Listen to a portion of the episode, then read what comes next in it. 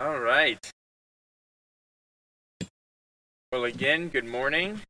Man, what a gorgeous morning. It is great to, to be here with you either in person or online.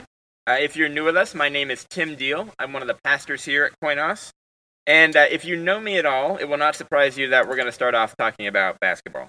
Um, so it is a playoff season, and so I don't know about you. In fact, probably not true for you, but for me, that means a lot of kind of being in the uh, thinking about basketball mode.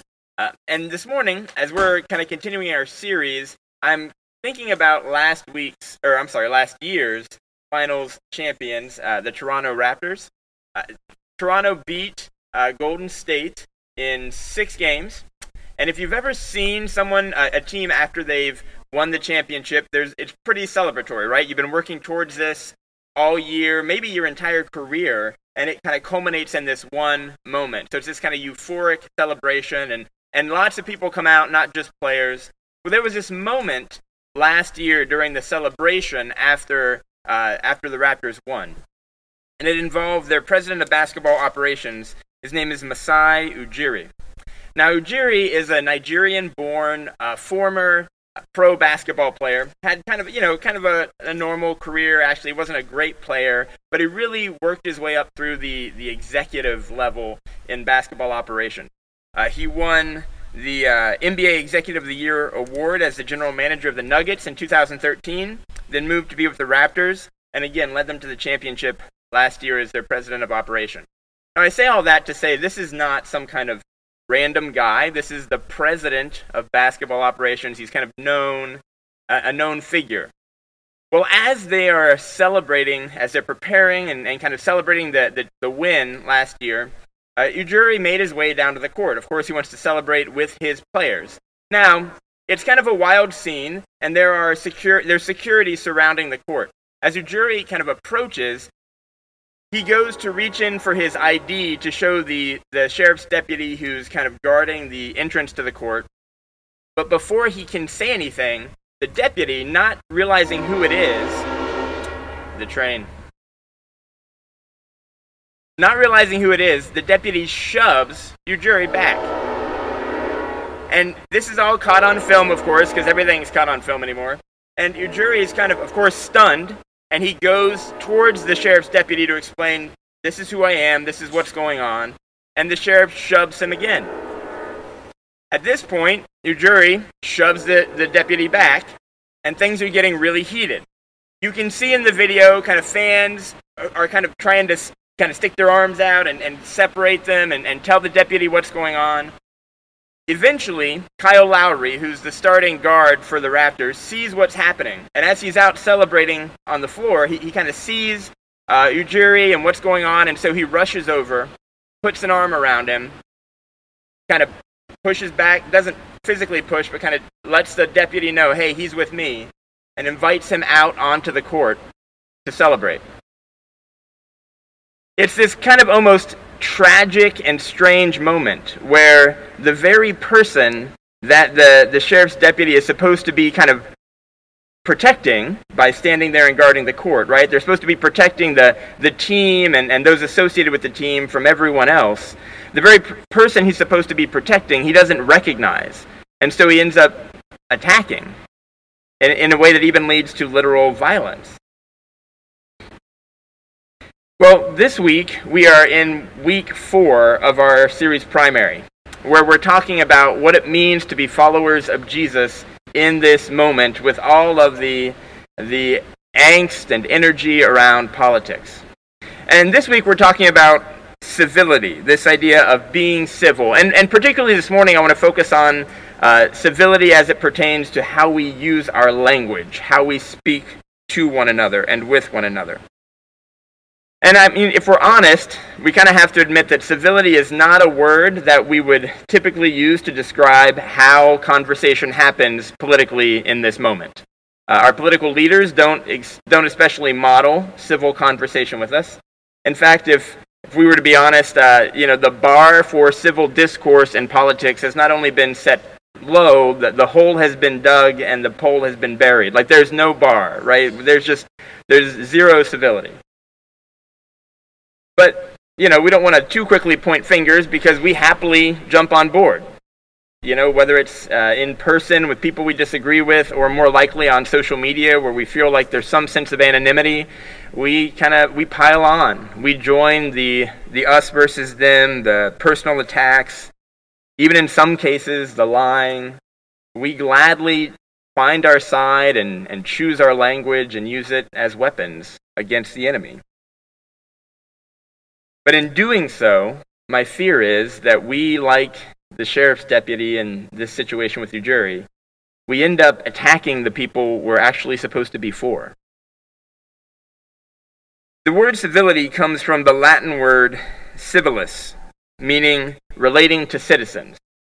And the idea here is that there is a particular way in which citizens of an empire or a kingdom ought to act that would set them apart as citizens of that country, of that empire, of that kingdom. And last week we talked about this idea that for those of us who trust in Christ, who are, are following in the way of Jesus, we are primarily citizens of a different kingdom. That our, our primary allegiance is our citizenship to the kingdom of God. And if that's the case, then I think it begs the question how should our, how should our language reflect that reality? How does our language reflect our citizenship? So the Apostle Paul, in his letter to the Ephesians, addresses this. I want to read from Ephesians chapter 4, beginning in verse 21. Paul says this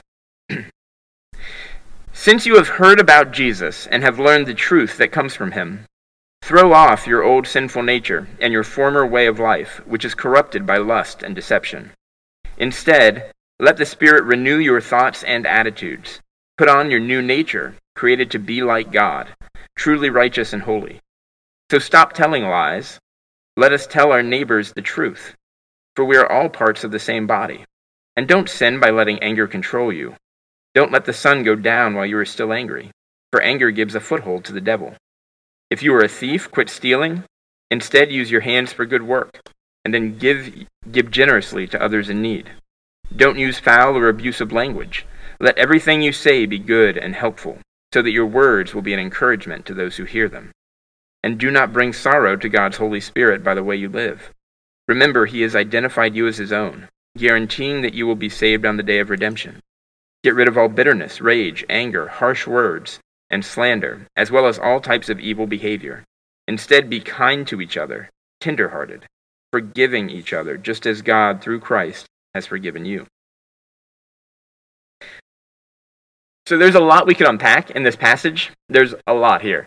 Uh, but I kind of want to focus on what I think is the crux of Paul's argument, and that's what we say comes from who we are. The words that we use, the way that we engage with one another, flows out of who we are.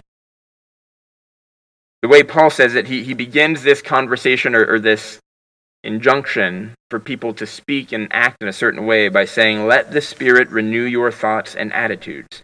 Put on your new nature, created to be like God.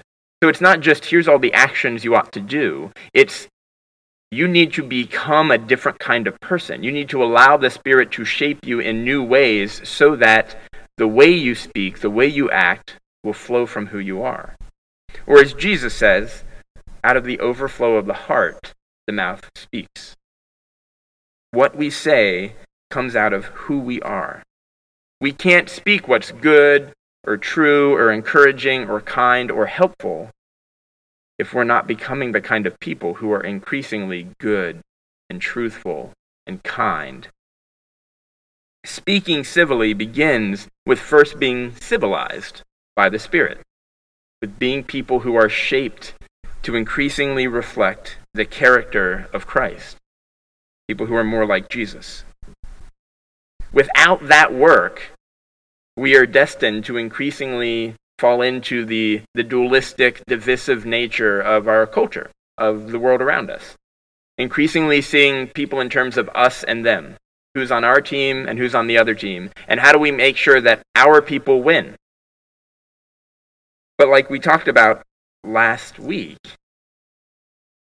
our kingdom, the kingdom of God, is one in which our king dies for the, the salvation, the healing, the wholeness of all people, not just our people. Jesus is Lord of all, not just us. And so, as citizens of this kingdom, we are people who live for all people, not just our people. And our language needs to reflect that. Otherwise, again, just like the, the deputy sheriff in this story with Ujiri, we become people who unwittingly are attacking those that we are supposed to be for, that we are called to be for, that in fact our king has died for. And if our king has died for them, then we need to live for them. This is our call as followers of Christ. Another way to think about it is if you remember there's this thing called the golden rule that I mean that that phrase isn't exactly in the Bible but Jesus is the one who said it. He said, you know, treat others the way you want to be treated. That's not something other than how we speak. That includes how we speak. Our language needs to be spoken to others the way that we want others to speak to us. We need to engage with people how we want them to engage with us. This is what it means to be citizens of a different kingdom and to live civilly out of that place. Now, I'm already anticipating some of the, the pushback, especially for people who might be more familiar with the, the Jesus story. Um, Jesus, after all, called people names. Now, if that's news to you, um, you might be like, what? Jesus called people? He did, actually. Um, so there's a couple of different places we could point to, but uh, the one I might direct you to is out of uh, Luke chapter 13. Jesus tends to only, you know, he saves some of his harshest, harshest language for the religious leaders, uh, but on this occasion he also pulls in uh, one of the political leaders. Uh, so uh, in, if you look at Luke chapter 13, there's this scene where Jesus heals someone on the Sabbath day.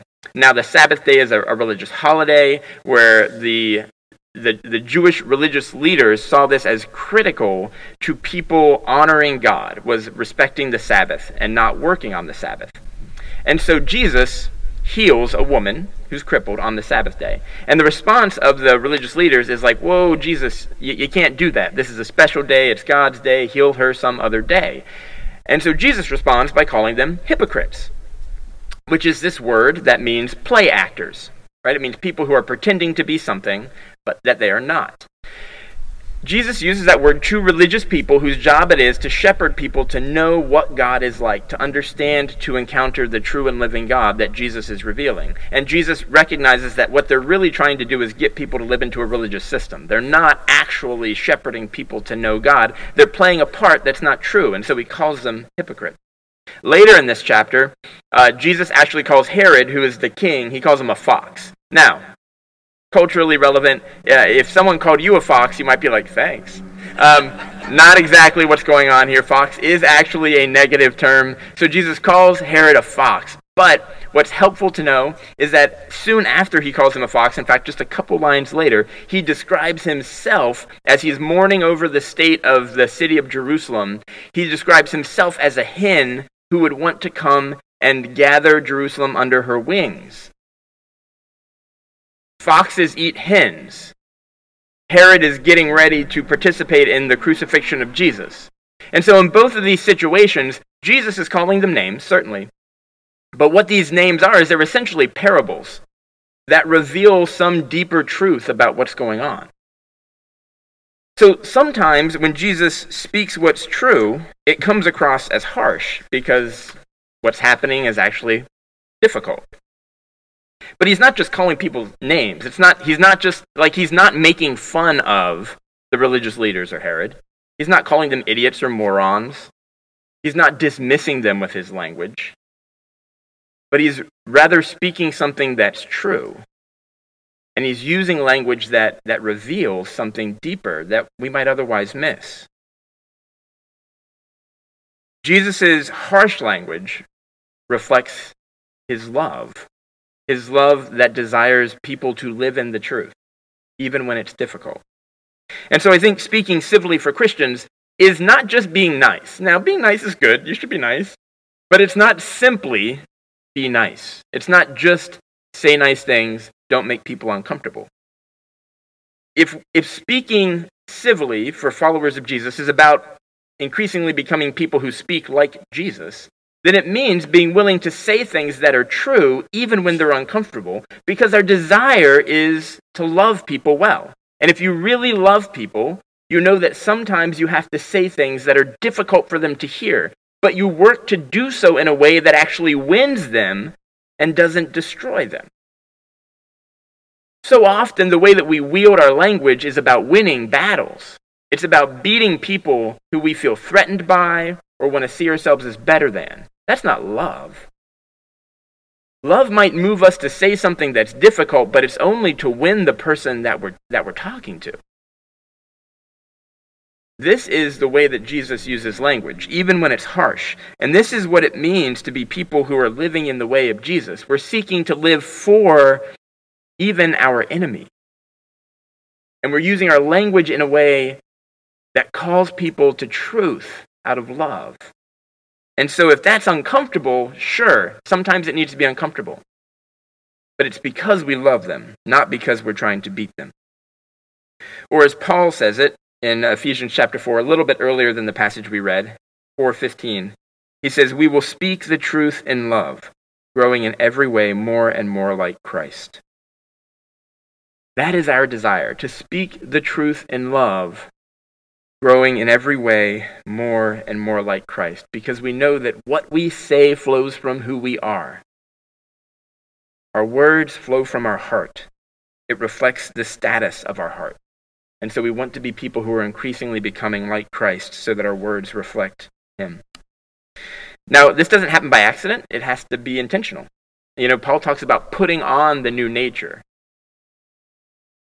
And what we say, that the, state, the state of our heart, is very much so a reflection of our habits.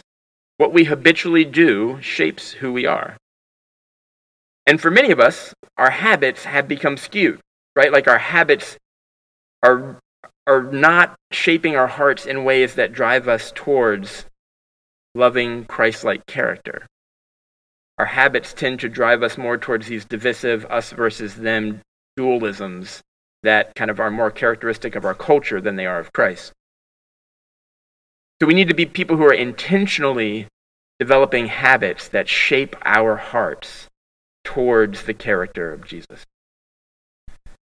So that what we say flows from our hearts, and our hearts reflect the character of Christ. So as we bring this to a close, I'm going to invite uh, Laura and Todd to come back up and lead us in a final song. But I want to invite you to, to consider a, a new habit for this week. A habit that we could begin to practice together that I think will fundamentally shape our hearts in really different ways. And it's super easy, and I would guarantee that most of you never even think about it because I'll be honest, I'm a pastor, right? Like I, I get I get paid to read this thing. And I hardly, when I thought about this this morning, I'm like, when was the last time I did that? Here's the habit. Ready? Begin, starting today, to pray for your enemies, to pray for your political enemies. When you read that headline, when you get that notification on your phone that tells you about the thing that's happening that makes your blood boil, stop, put your phone down, and pray. And, you know, pray for them like you would want people to pray for you. Pray that they might come to know how deeply they are loved by God and to live out of this place of love in a way that brings wholeness and justice and, and grace and mercy in the lives of the people they interact with. Pray that the decisions they make would f- reflect the character of Christ. Pray for the people who make you angry. It's really hard. You know, when you pray for people, and you pray for them in a way that holds out hope for them to move towards the character of Christ, it's really hard to hate them. You can't, you can't hold hope and hate at the same time. And if we made a conscious decision of regularly praying for the people who we tend to hate, we would soon learn that we no longer, we, we would soon, I think, get to a point where we no longer hate anyone. Or instead, we find ourselves, we might be grieved there still might be things that people do that grieve us. And we still might need to say things that are true that feel harsh, but they're not about taking cheap shots or defeating people that we want to kind of stand in victory over, but it's about speaking the truth in love. In every way, becoming more and more like Christ. So, my hope and prayer for us is that we could become people who learn to pray for our enemies. And that as we do that, that our hearts would become more like Christ and our language would reflect who he is. And we would sound like citizens of a different kingdom. Let me pray for us, and then we're going to. Ooh, what great timing, right? All right, let me pray for us, and then we're going to sing a song together.